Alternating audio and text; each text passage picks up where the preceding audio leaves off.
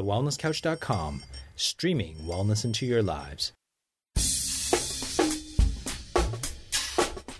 This is That Paleo Show with your hosts, Stephanie Wozalik, Dr. Yana James, and Dr. Brett Hill.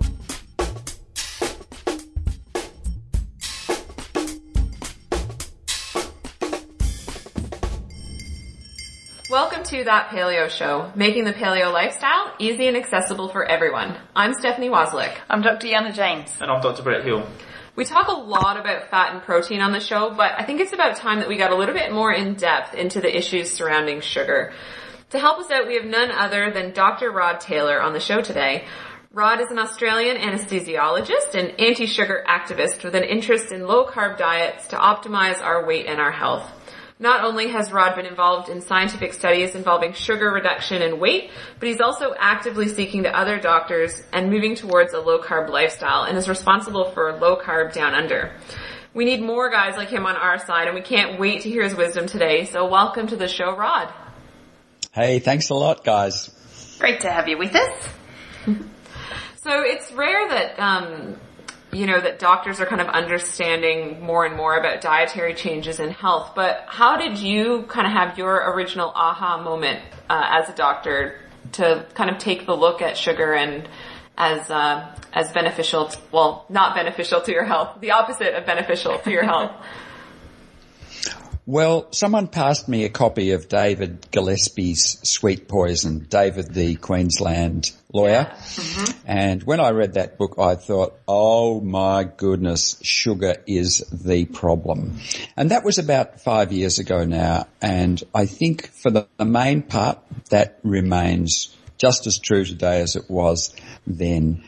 I cut my sugar intake, uh, and and me and very quickly dropped from about 80 kilos down to about 72 kilos. It happened very quickly. I'd been creeping on weight. I'm in my early 60s and I'd been the weight had been sort of coming on over about the last decade, and I was very pleased to see it um, drop off. Uh, that gave me, I was a BMI of about 26 to start with, and ended up at about 23. I'm about 174 centimetres tall. So that was uh, that was how I got into it. Yeah, great. It's a, it's an excellent place to start. Um, what was there something specific in that that made you realize how detrimental sugar is? Because I know we all go on this fat bandwagon. So what was the turning point for for you? Was it the biochemistry of that? I think it was. We clearly uh, all wonder what's caused the obesity epidemic and also the raft of diseases that go with it. Uh, I work with a lot of other interesting doctors and we've been tossing this around for years and years.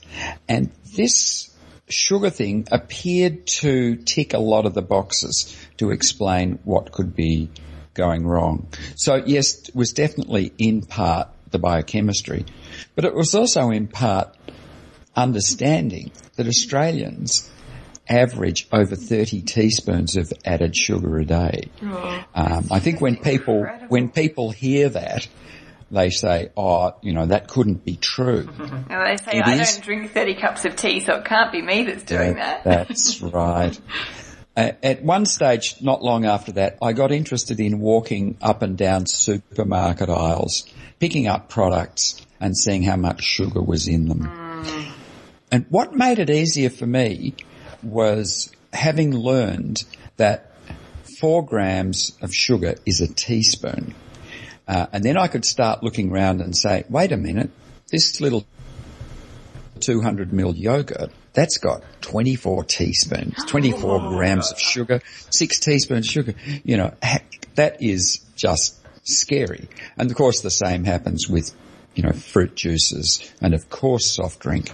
Um, but sugar was definitely there in places and amounts that I hadn't expected it to be. And so, Rod, why do you think this is taking so long to, I guess, come through into the mainstream and, even into, I guess, the medical profession? Because obviously you've said that, you know, yourself and a number of other doctors are really, you know, all over this and have been for quite a while. Uh, but it seems the mainstream is still very much of the opinion that it's all about fat and not necessarily sugar. And, you know, we look at recent articles from the Heart Foundation and all that sort of stuff. Why is it taking so long for this sugar sort of hypothesis to come through into more of a mainstream idea? I guess it takes time for people to get comfortable with the idea of change. Um, I've just spent the weekend up at a conference of general practitioners, uh, and th- this is a pretty switched on group. I gave them a talk on fructose a year ago. Uh, but they're still a little bit slow to really take it on, even though they agree with everything you say. And it constitutes a huge change for them to stop telling their patients to cut the fat and tell their patients to cut the sugar. I, I do think we've made enormous strides in the last few years. When I first started talking about sugar five years ago, people looked at me a little bit strangely and said, it's just energy. You burn it off. And I think it's not really, when you start to get a, more of an understanding of the biochemistry uh, and the problems of sugar, and I might just summarize that is the problem with sugar is we turn it into fat. and people don't appreciate that. So, uh, but when they do appreciate it, that they, they uh, cut their consumption considerably. Yeah. So is it just that we turn it into fat that's the problem, or is there more stuff that sugar does to the body that's detrimental? Yes, I think the thing we should be most concerned about is the elevated level of there are two elements here. There's glucose and there's fructose. Now the sugar we consume is essentially a 50% mixture of glucose and fructose. And I think they both have their problems. Fructose particularly, when you absorb it, goes straight to the liver and we do convert that to fat. Glucose goes around in the bloodstream is picked up by all sorts of cells. But if there's a lot of it in the bloodstream, then a lot of it will get into cells and the body doesn't like to have too high a level of glucose of so we have this hormone called insulin which regulates it and brings it down and enables the glucose to be carried into cells. And when it gets to the cells, the best way and the most sort of cost effective and efficient way to store it is as fat. Yes, we do store some of it as glycogen in the liver and we store some of it as glycogen in the muscle. But there's a limit to how much we can do that.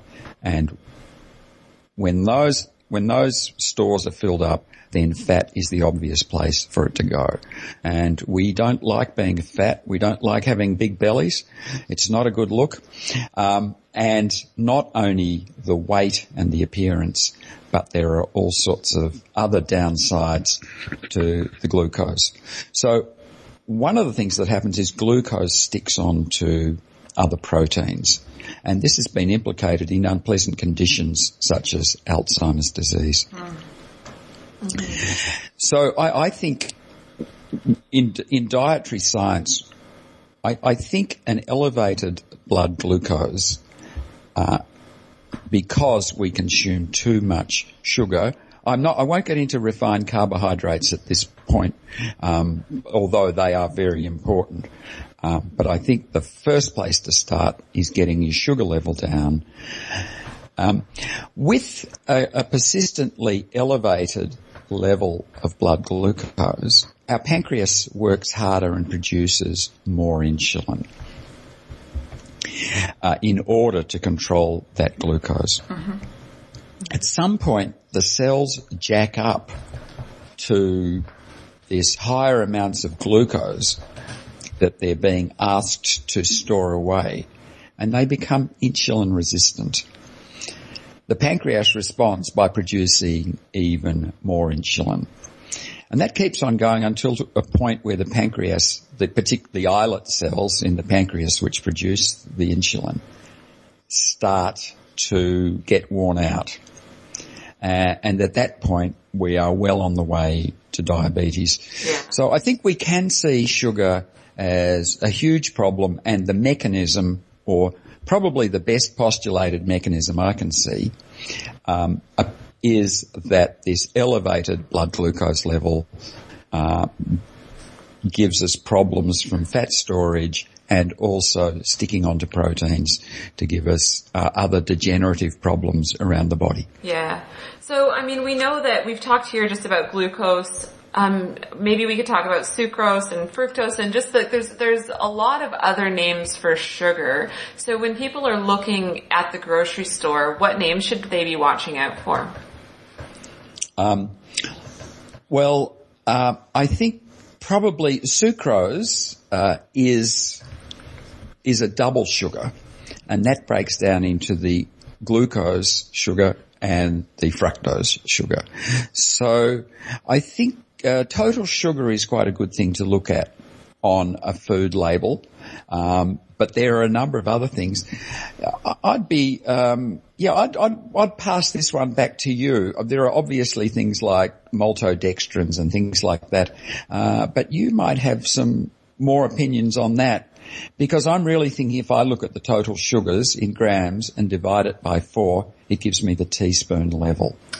So anything, anything you guys would be particularly uh, interested as well as the total sugar level to look at? Yeah, we just generally don't eat food with labels.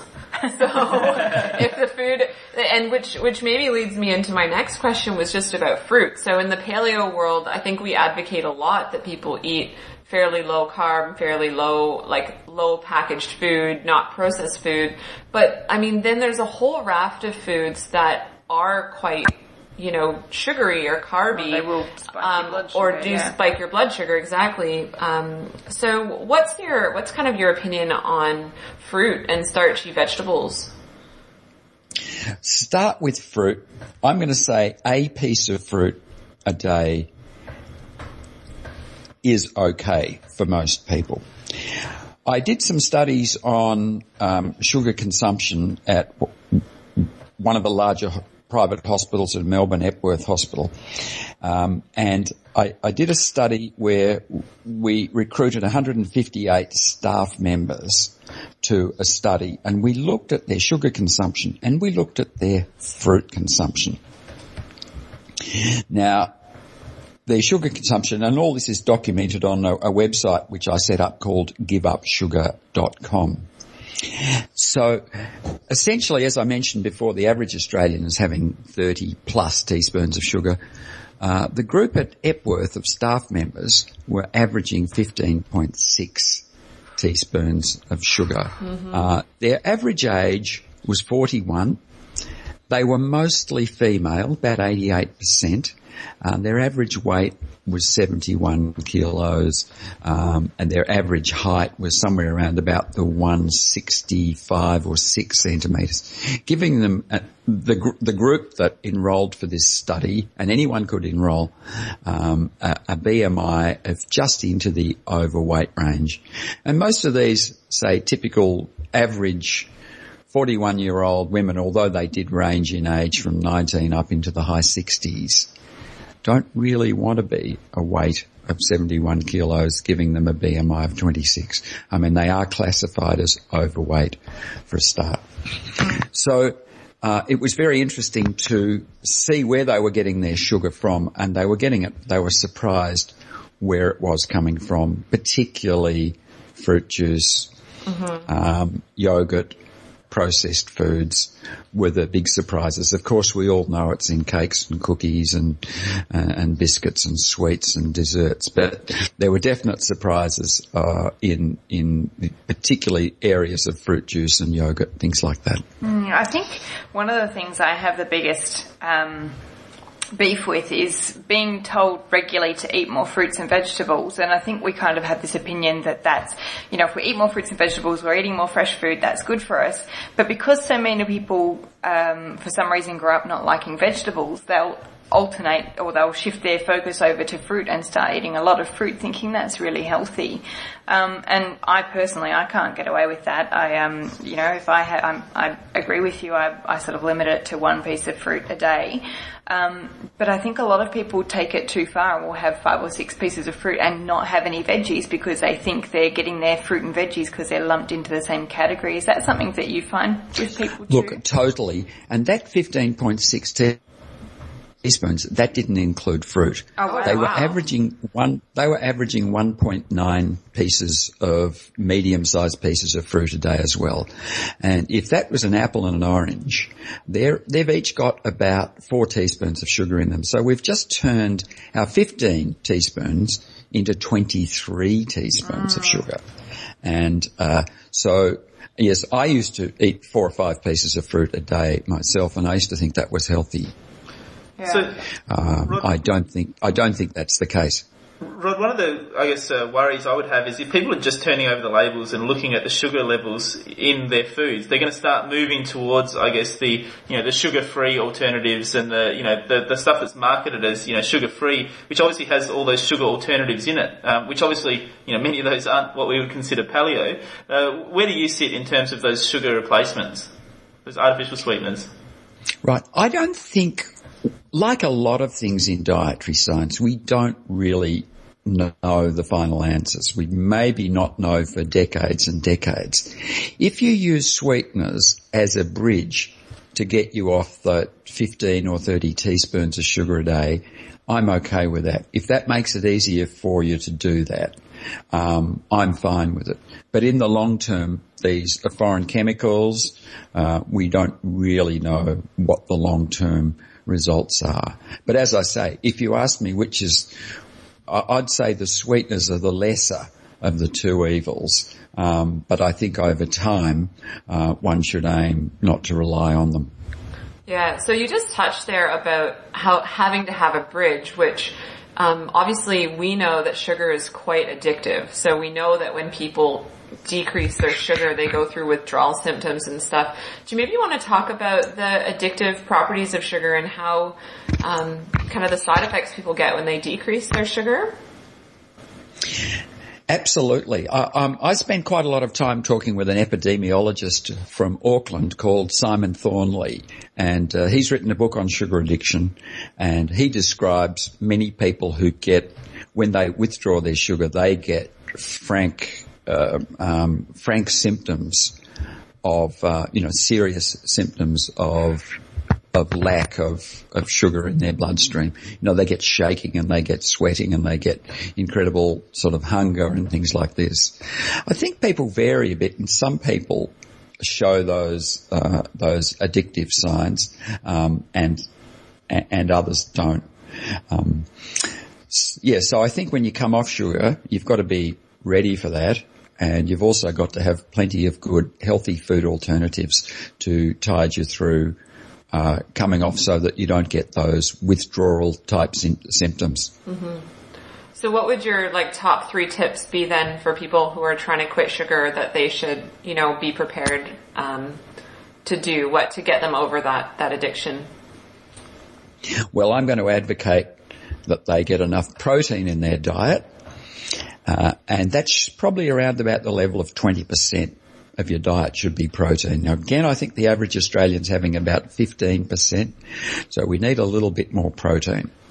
But you can't have too much protein because if you have excess protein, the body is unable to store that and we convert that back to glucose. Yeah. So, so in a way, excess protein is a bit like carbohydrate or sugar. Uh, so that really only leaves us one place to go, and that's fat. And uh, I think it's very important that we should be having more fat in our diet. Um, otherwise, because sat, uh, fat uh, satiates you, it makes you feel full. When you go on a higher fat diet, you actually feel you don't have to eat so many calories per day. So even though calorie per gram fat is higher than protein and carbohydrate, it's much more satisfying. Besides that, we need it to absorb all sorts of important vitamins and nutrients. So, um, Rod, you and I share a mutual friend, the amazing uh, Jimmy Moore. Um, and he's been doing an experiment on ketosis. Can you explain to our listeners what that's all about? Because I think that Right. probably ties into the fat thing quite well, doesn't it? Absolutely. Uh, as many would know, Jimmy Moore has lost an enormous amount of weight, like I forget whether it's sort of 70 or 80 kilos, and kept it off going on a, a ketogenic diet where he produces, where he eats a very low carbohydrate diet and a moderate protein diet and a much higher fat diet than most people in our community could entertain.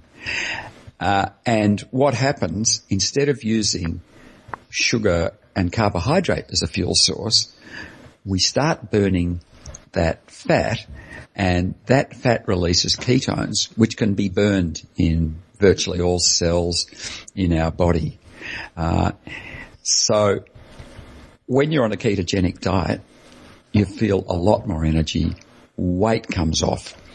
You can measure the ketones in your system either using urine tests, which are simple and easy, but regarded as probably not as reliable as doing a finger prick test. Yeah. Um, and I've certainly gone on a ketogenic diet and spent a number of months daily measuring my uh, level of ketones, lose weight, feel great, uh, um, eating a very low carbohydrate diet with a lot more fat. Uh, you do get a little bit of a ketony breath, which is sometimes called a sort of a sweet breath. I'm fine with that. I like it when I've got that sweet breath because I know I'm, I know I'm burning fat. so yeah, I think that's well worth, uh, if, if somebody really struggled to get healthy and get their weight in the right range, and they have yet to go on a ketogenic diet and monitor their levels and get their blood ketone level at a level of at least 0.5 millimole a day or more, then I don't think they've given losing weight a proper go on this approach of low carbohydrate, moderate protein, higher fat. So, Rod, you've sort of spoken a little bit about percentages there, but just to be really clear, like what would be the rough percentages of carb, protein and fat for, say, a, a regular sort of low carb diet versus what you were saying was a very low carb or a ketogenic diet? Like what are we looking at for each of those?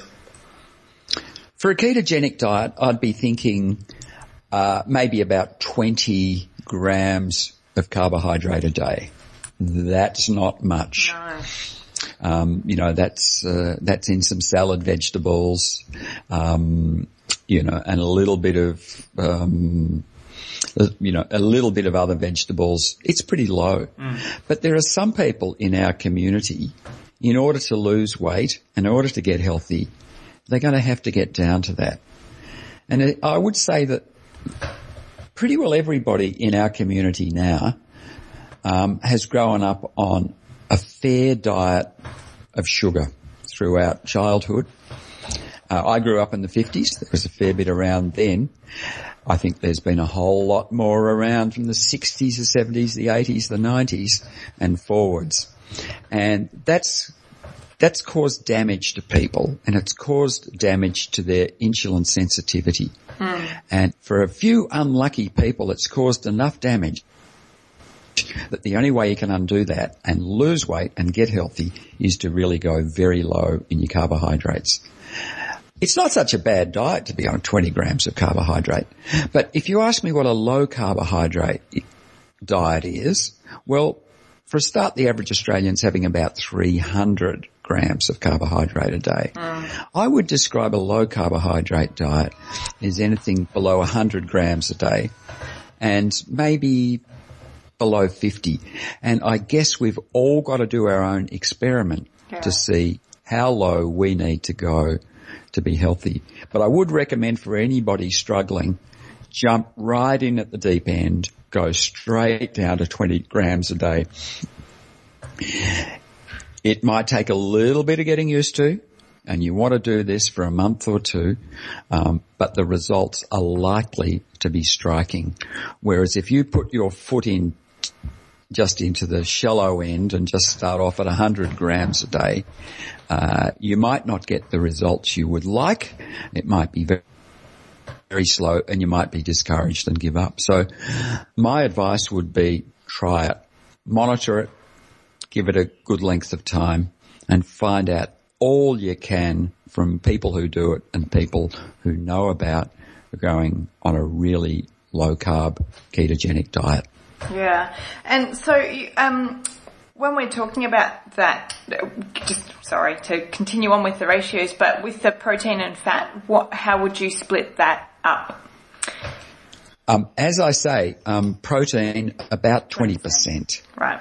Um, close friend Christine Cronau, who uh, lives in Queensland, has written the Fat Revolution book. Mm-hmm. She tells me she, she thinks women on average need more protein, but some men tend to overdo the protein. You know, a whopping great big steak, etc., could be excessive. So, um, I, I, guess we've got to work it out for ourselves, mm. but probably around about twenty percent is the right amount of protein. It takes a little bit of working out, okay, you know, say I have a steak, how much of that, uh, if I say I have uh, a hundred gram steak, how much protein is actually in that? Yeah. It varies on the cut of meat, but it's usually about 25 grams right. in a 100 gram piece of steak, which amazingly actually has more fat in it than uh, protein. Yeah. Uh, I better just apologise in advance for our paleo show catch up we're having tonight because I've got some massive steaks for dinner tonight. Don't ever apologise for massive steaks.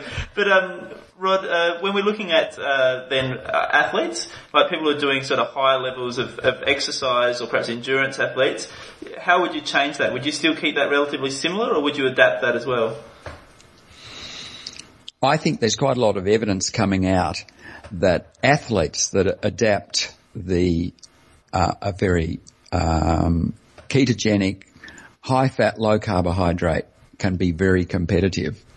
And I noticed the recent uh, Brownlow winner in the uh, Australian Football League, uh, Gary Ablett, uh, says he's on a paleo diet, yeah. and it doesn't seem to be uh, doesn't seem to be affecting his performance in any negative way.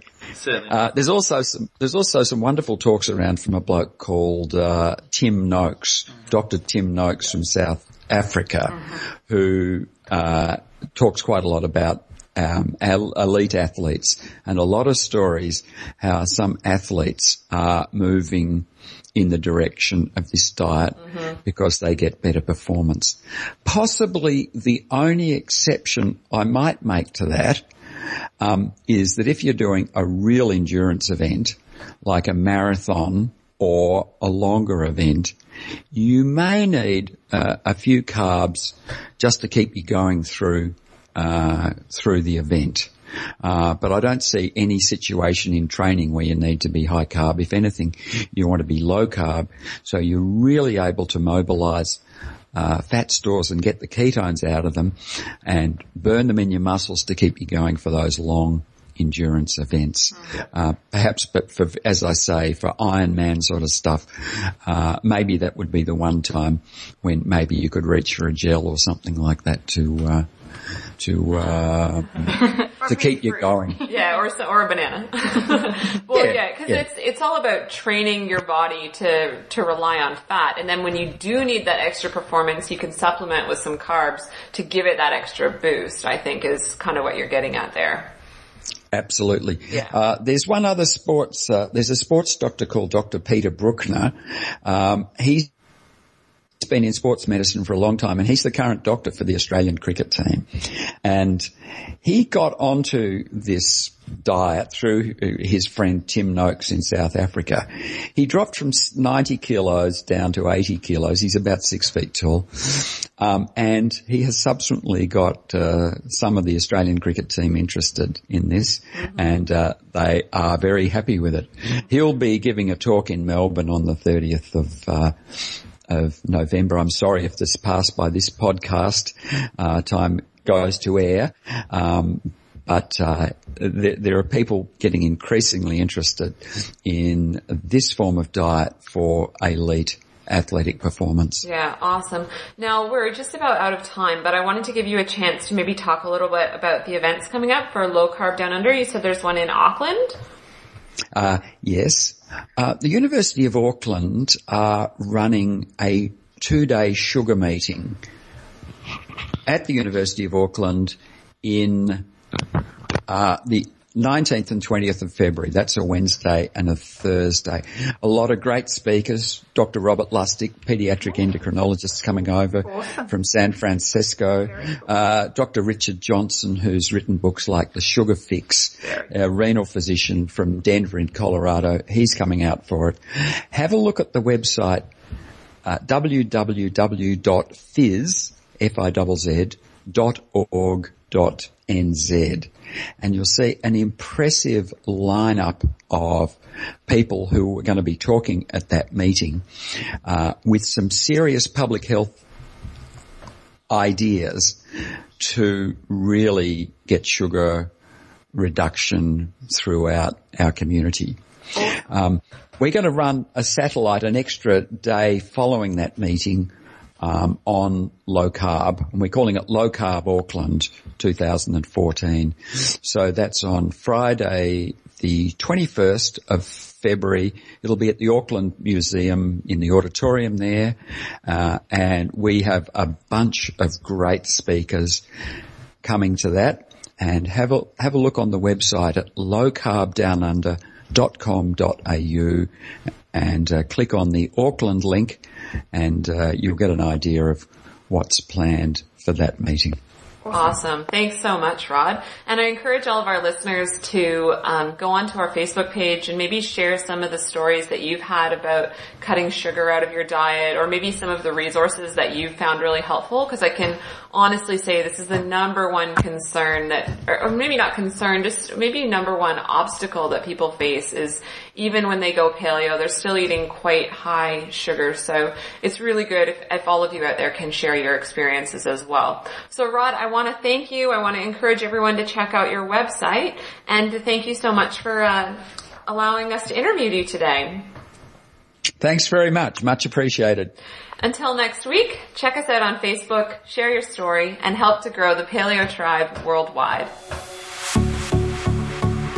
Hi, this is Dr. Brett Hill from the Wellness Guys and That Paleo Show. How would a pair of Vivo Barefoot Ultras feel on your feet this summer? These guys are awesome, and our good friends at Vivo are giving away one pair of their newest range to one lucky Wellness Couch member. Vivo Barefoot shoes feature a puncture resistant, flexible, non pitch sole and a wide toe box which allows the foot to move as nature intended, as close to being barefoot as possible. All you have to do to be in the running is become a Wellness Couch member by midnight Sunday, December 22nd, Australian Eastern Standard Time. Membership is free and comes with a range of benefits. To become an official member of the couch, go to www.thewellnesscouch.com and enter your name and email address. Merry Christmas from all of us here at the Wellness Couch, and may it be filled with great health and good times with those you love. This has been a production of TheWellnessCouch.com. Check us out on Facebook and join in the conversation on Facebook.com forward slash The Wellness Couch. Subscribe to each show on iTunes and check us out on Twitter.